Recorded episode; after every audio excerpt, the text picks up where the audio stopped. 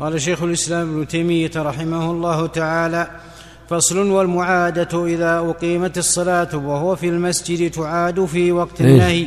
فصل. فصل والمعادة إذا أقيمت الصلاة وهو في المسجد تعاد في وقت النهي عند الجمهور. نعم. كمالك والشافعي وأحمد وأبي ثور وغيرهم. وأبو حنيفة وغيره جعلوها مما نهي عنه. واحتج الأكثرون بثلاثة أحاديث. أحدها حديث جابر بن, بن يزيد عن الأسود عن أبيه قال شهدت مع رسول الله صلى الله عليه وسلم حجته فصليت معه صلاة الفجر في مسجد الخيف وأنا غلام شاب فلما قضى صلاته إذا هو برجلين في آخر القوم لم يصليا معه فقال علي بهما فأتي بهما ترعد فرائصهما فقال ما منعكما أن تصليا معنا؟ قالا يا رسول الله قد صلينا في رحالنا. قال لا تفعلا إذا صليتما في رحالكما ثم أتيتما مسجد جماعة فصليا معهم فإنه فإنها لكما نافلة. رواه أهل السنن كأبي داود والترمذي وغير وغيرهما وأحمد والأثرم. وهذا من ذوات الأسباب. هذه من جملة ذوات الأسباب. فإذا جاء الإنسان وهم يصلون العصر وقد صلى يصلي معهم. ما يقول صليت فلا أصلي. هذه من ذوات الأسباب. كما قال النبي لهؤلاء كذلك الفجر. فمثل ذلك إذا دخل صلى تحية المسجد ولو بعد العصر وبعد الصبح لأنها من ذوات الأسباب. ومثل هذا لو كشفت الشمس بعد العصر صلاها لأنها من ذوات الأسباب. ومثل هذا لو طاف بمكة لو طاف البيت صلى ركعتين بعد الطواف لأنها من ذوات الأسباب. نعم والثاني ما رواه مالك في الم... مالك في الموطأ عن زيد بن أسلم عن بشر بن محجن عن أبيه أنه كان جالسا مع النبي صلى الله عليه وسلم فأذن للصلاة فقام رسول الله صلى الله عليه وسلم فصلى ثم رجع هو محجن في مجلسه فقال النبي صلى الله عليه وسلم ما منعك أن تصلي معنا أن تصلي مع الناس؟ ألست برجل مسلم؟ قال بلى يا رسول الله ولكن قد صليت في أهلي. فقال له رسول الله صلى الله عليه وسلم إذا جئت فصل مع الناس وإن كنت قد صليت وهذا يدل بعمومه والأول وهذا يدل بعمومه والأول صريح في الإعادة بعد الفجر. والأول. والأول صريح في الإعادة بعد الفجر. وهذا بعمومه إذا صليت في رحلك ثم أدرك الجمع صلي معه يعم العصر وغيرها نعم. نعم. الثالث ما رواه مسلم. الثالث ما روى مسلم في الصحيح عن أبي ذر قال قال لي رسول الله صلى الله عليه وسلم كيف أنت إذا كانت عليك أمراء يؤخرون الصلاة عن وقتها أو أو يميتون الصلاة عن وقتها؟ قال قلت فما تأمرني؟ قال صل الصلاة لوقتها. فإن أدركتها معهم فصل فإنها لك نافله وفي رواية له قال قال وفي رواية له قال رسول الله صلى الله عليه وسلم وضرب فخذي كيف أنت إذا بقيت في قوم يؤخرون الصلاة عن وقتها؟ قال فما تأمرني؟ قال صل الصلاة لوقتها ثم اذهب لحاجتك. فإن أقيمت الصلاة, الصلاة وأنت في المسجد فصل. وفي رواية لمسلم أيضا صل الصلاة لوقتها فإن أدركت الصلاة فصل. ولا تقل إني قد صليت فلا أصلي. وهذه النصوص تتناول صلاة الظهر والعصر قطعا فإنهما هما اللتان كان الأمراء يؤخرونهما بخلاف الفجر فإنهم لم يكونوا يصلونها بعد طلوع الشمس وكذلك المغرب لم يكونوا يؤخرونها ولكن كانوا يؤخرون العصر أحيانا إلى شروع الغروب. ولكن ولكن كانوا يؤخرون العصر أحيانا إلى شروع الغروب. وحينئذ فقد أمره أن يصلي الصلاة لوقتها ثم يصليها معهم بعد أن صلاها ويجعلها نافلة. وهو في وقت نهي لأنه قد صلى العصر ولأنهم قد يؤخرون الصلاة إلى الإصفرار. فهذا صريح بالإعادة في وقت النهي. فصل واضح. ويقال, ويقال إن هذا من ذوات الأسباب. نعم. فصل والصلاة. ثم أيضا ثم أيضا لو جلس لاتهم. لو جلس ولم يصلي معهم لاتهم إنه لا يبالي بالصلاة. كون الناس يصلون وهو لا يصلي هذا يكون تهمة. فيصلي معهم ولا تبقى عليه التهمة ويحصل له الأجر. نعم. نعم. نعم إذا قدم من سفر في وقت النهي هل صلى لا لا السنة. ها؟ لا والله الأقرب والله أعلم أنها يمكن أن يقدم أو يؤخر لأن القادم يمكن أن يؤخر قدومه في وقت تباح فيه الصلاة أو يؤخر. محل نظر. أقول محل نظر. يكون يصلي في وقت النهي محل نظر. لأن القادم باختياره يمكن يتقدم يمكن يتأخر قليل حتى يصلي في الوقت المناسب. بخلاف الذي يدخل المسجد للصلاة وبخلاف الذي يحضر المسجد والناس يصلون وقد صلى. نعم صلى معهم لا لا يشفع. يصلي كما صلى. يصلي كما صلى لا يشفع. بارك الله فيكم. بعض أهل العلم يقول إذا دخل قبل أذان المغرب بقليل ينتظر لا يجلس وينتظر. لا لا يصلي تحيه المسجد ولا بأس. إذا دخل المسجد ولا قبل الغروب. لأن هذه تحية. الرسول قال إذا دخل المسجد فلا يجلس حتى يصلي ركعتين. والله قال فليركع ركعتين قبل أن يجلس. هذا عام. في أول وقت وفي اخره وهنا لا يجلس بارك الله لا يصلي ركعتين ويجلس. لا لا يتكلف لا, لا يتعب نفسه. نعم. نعم. الظاهر لا لا, لا. ما لها ما ما يصليها في وقت النهي لأنها وقت واسع. يصليها في الوقت المباح. إذا كان عليه ذنوب وأحس بذنب وأحب يتوب يتطهر ويصلي ويتوب إلى الله جل وعلا من أسباب التوبة كما في حديث أبي بكر الصديق رضي الله عنه. وقد يقال إنها إنها ذات أسباب لأنه إذا توضأ الوضوء له سنة. وهذا من ذوات الأسباب إذا توضأ شرع له يصلي ركعتين وإذا تاب فيها فهذا من ذوات الأسباب. نعم. نعم. فصل والصلاة على الجنازة بعد الفجر وبعد العصر. قال ابن المنذر إجماع المسلمين في الصلاة على الجنازة بعد الفجر وبعد العصر وتلك الأنواع الثلاثة. لأنها من ذوات الأسباب. لما حضرت الجنازة صلى عليها بعد الظهر بعد العصر وبعد الفجر لأنه وقت طويل بخلاف عند التضايق. إذا ضاق الوقت لا تؤخر. نعم. وتلك الأنواع الثلاثة لم يختلف فيها قول أحمد أنها تفعل في أوقات النهي لأن فيها أحاديث خاصة تدل على جوازها في وقت النهي فلهذا است استثناها واستثنى الجنازة في الوقتين لإجماع المسلمين. وأما سائر ذوات الأسباب مثل تحية المسجد وسجود التلاوة وصلاة الكسوف ومثل ركعتي الطواف في الأوقات الثلاثة. ومثل الصلاة على الجنازة في الأوقات الثلاثة.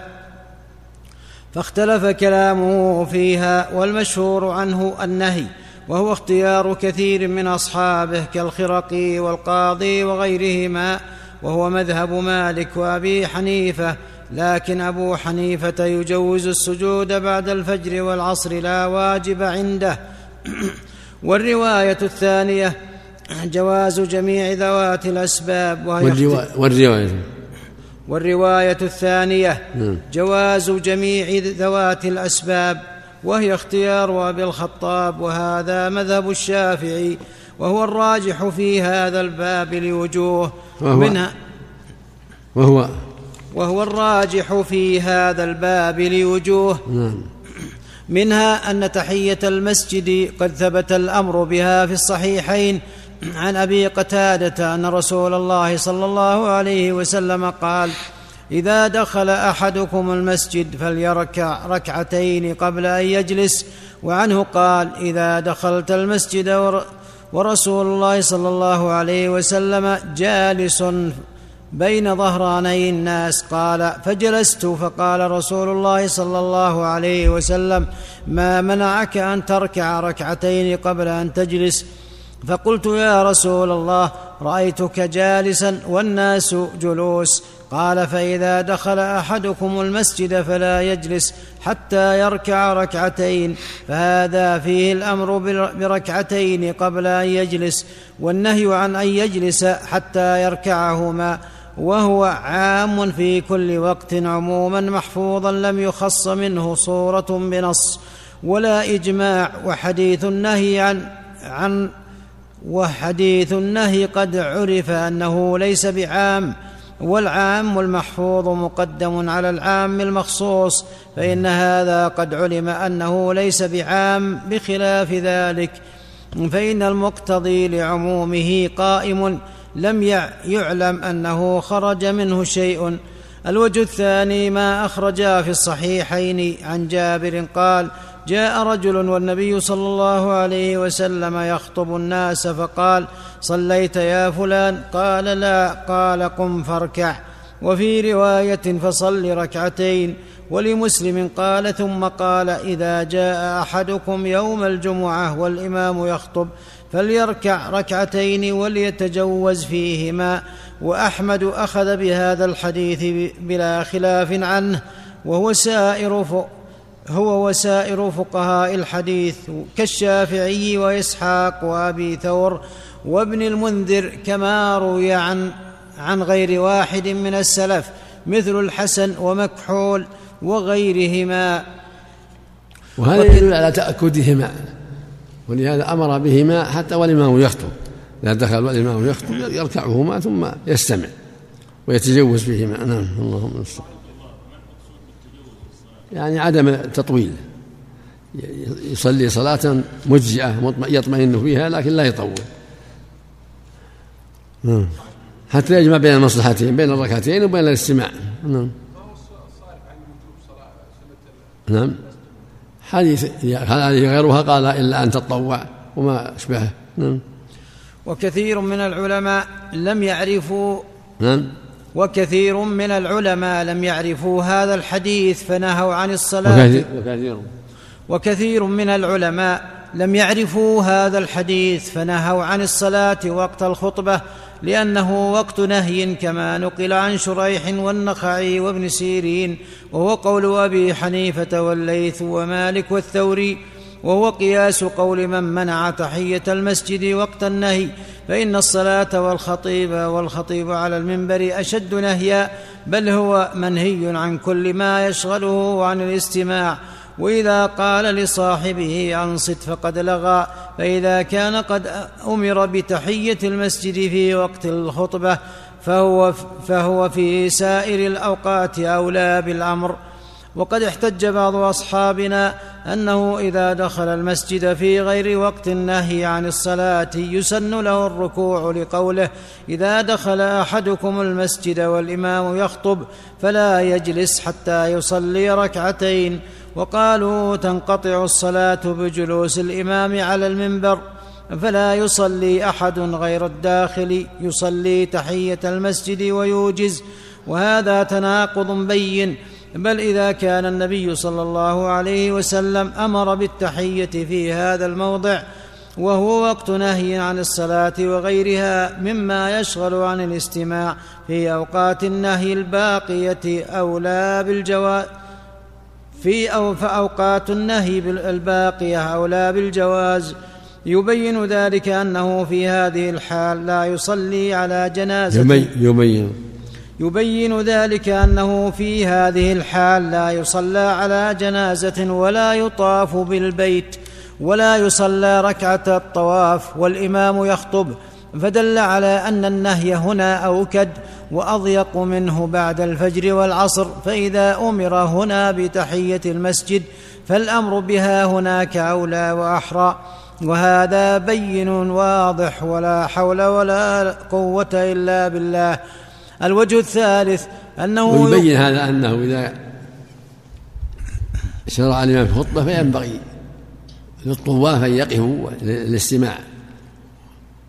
فلا يطوف والإمام يخطب بل يجلس مع الناس لسماع الخطبة لأن الطواف وقته واسع. نعم. صلاة ركعتين يا شيخ. نعم. صلاة ركعتين.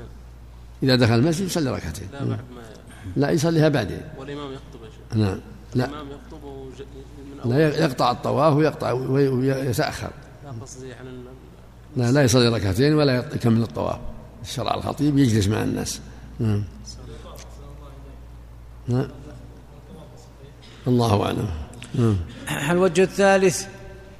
الوجه الثالث أن يقال قد ثبت استثناء بعض الصلوات. الوجه الثالث. الوجه الثالث أن يقال قد ثبت استثناء بعض الصلوات من النهي كالعصر الحاضرة وركعتي الفجر والفائتة وركعتي الطواف والمعادة في المسجد فقد ثبت انقسام الصلاة أو فقد ثبت انقسام الصلاة أوقات النهي إلى منهي عنه ومشروع غير منهي عنه فلا بد من فرق بينهما إذا كان الشارع لا يفرق بين المتماثلين فيجعل هذا إيه- إيه، لأن فلا بد من فرق بينهما. إذا كان الشارع لا يفرق إذ كان إذ تعليل. إذا إذ كان الشعر وعندك إيه ألف؟ نعم. إيش بعده؟ ما كان.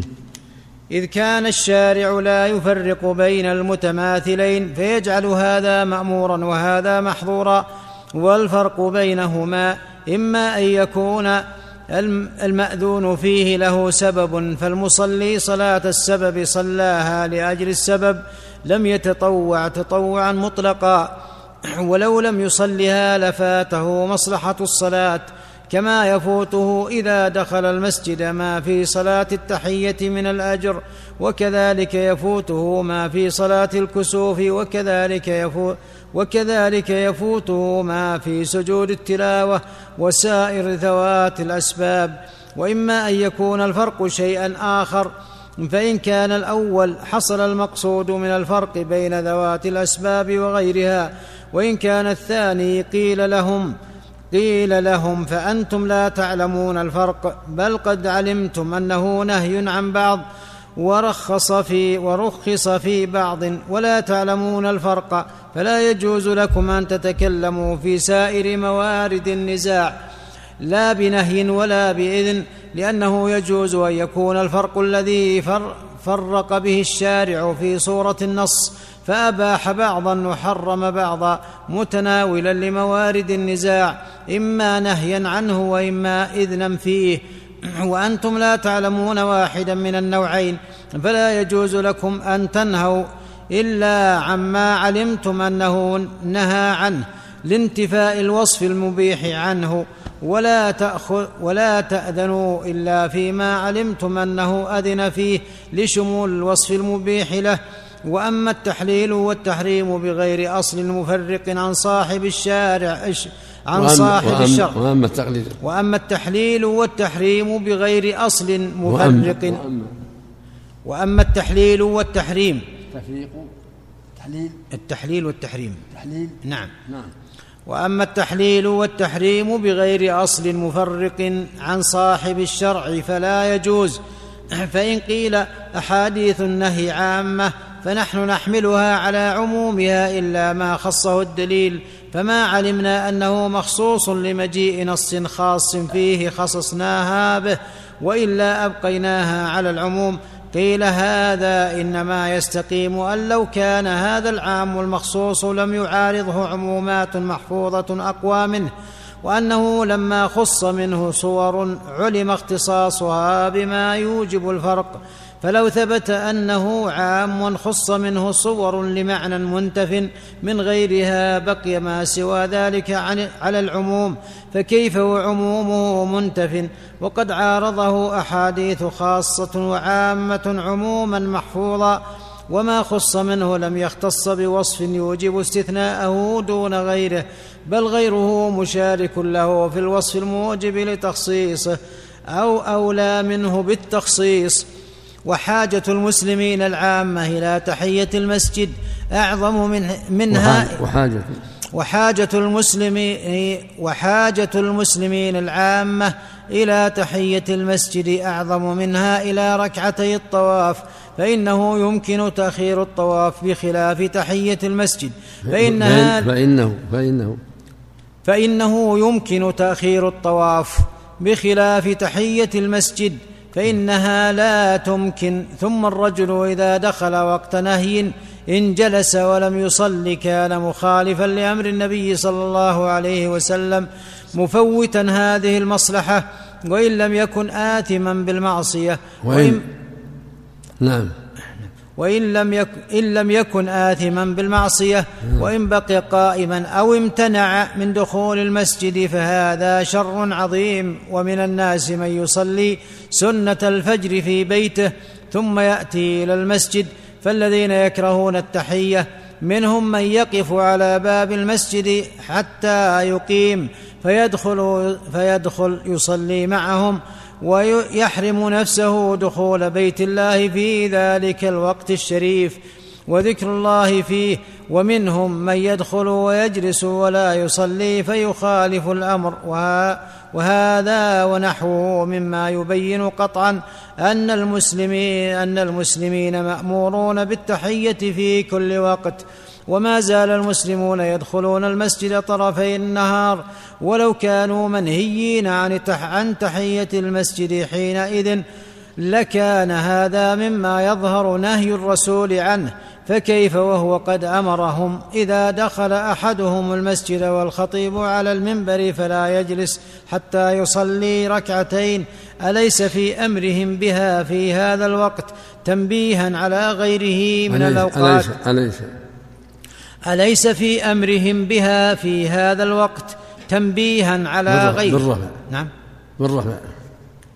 اسم ليس. تنبيه. تنبيه على غيره من الأوقات. الوجه الرابع ما قدمناه من أن بركة رحمه الله.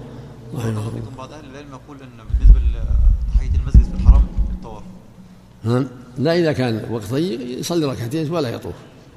طواف صار في وقت ساعة. أما إذا كان خطبة ولا شيء يصلي ركعتين بس ولا يطوف. نعم. الطواف تحية المسجد في الوقت الذي يشرع فيه الطواف. أما إذا كان دخل والناس قد ملأوا المسجد أو الإقامة قريبة يصلي ركعتين والحمد ولا يحتاج طواف الطواف بعدين نعم. إيش؟ والذي يطوف وأقيمت الصلاة هل يبدأ من حيث انتهى أم يبدأ من أول؟ هذا الصواب من حيث انتهى قال بعضهم من الركن ولكن الصواب من حيث انتهى نعم. نعم. نعم. نعم. إيش؟ شرب الماء اثناء الخطبه شرب الماء. والله إذا تيسر تركها أو إذا كان تأجيل أو لا لعموم الأمر بالإنصات والإقبال على الخطبه فالأكل والشرب إذا تعجل اولى أن إذا تيسر. نعم. وخصوصا أن الوقت في الغالب قصير ما ما يتكلف الإنسان لو صبر. وإن كان الشرب خفيف ولكن إذا تيسر تأجيله حسن إن شاء الله. ولا فالأمر فيه يسير إن شاء الله. نعم. والشيء. نعم. المشهور عند العلماء أنها سنة والقول بالوجوب قول قوي لأن فيها أوامر. القول بالوجوب قول قوي. نعم.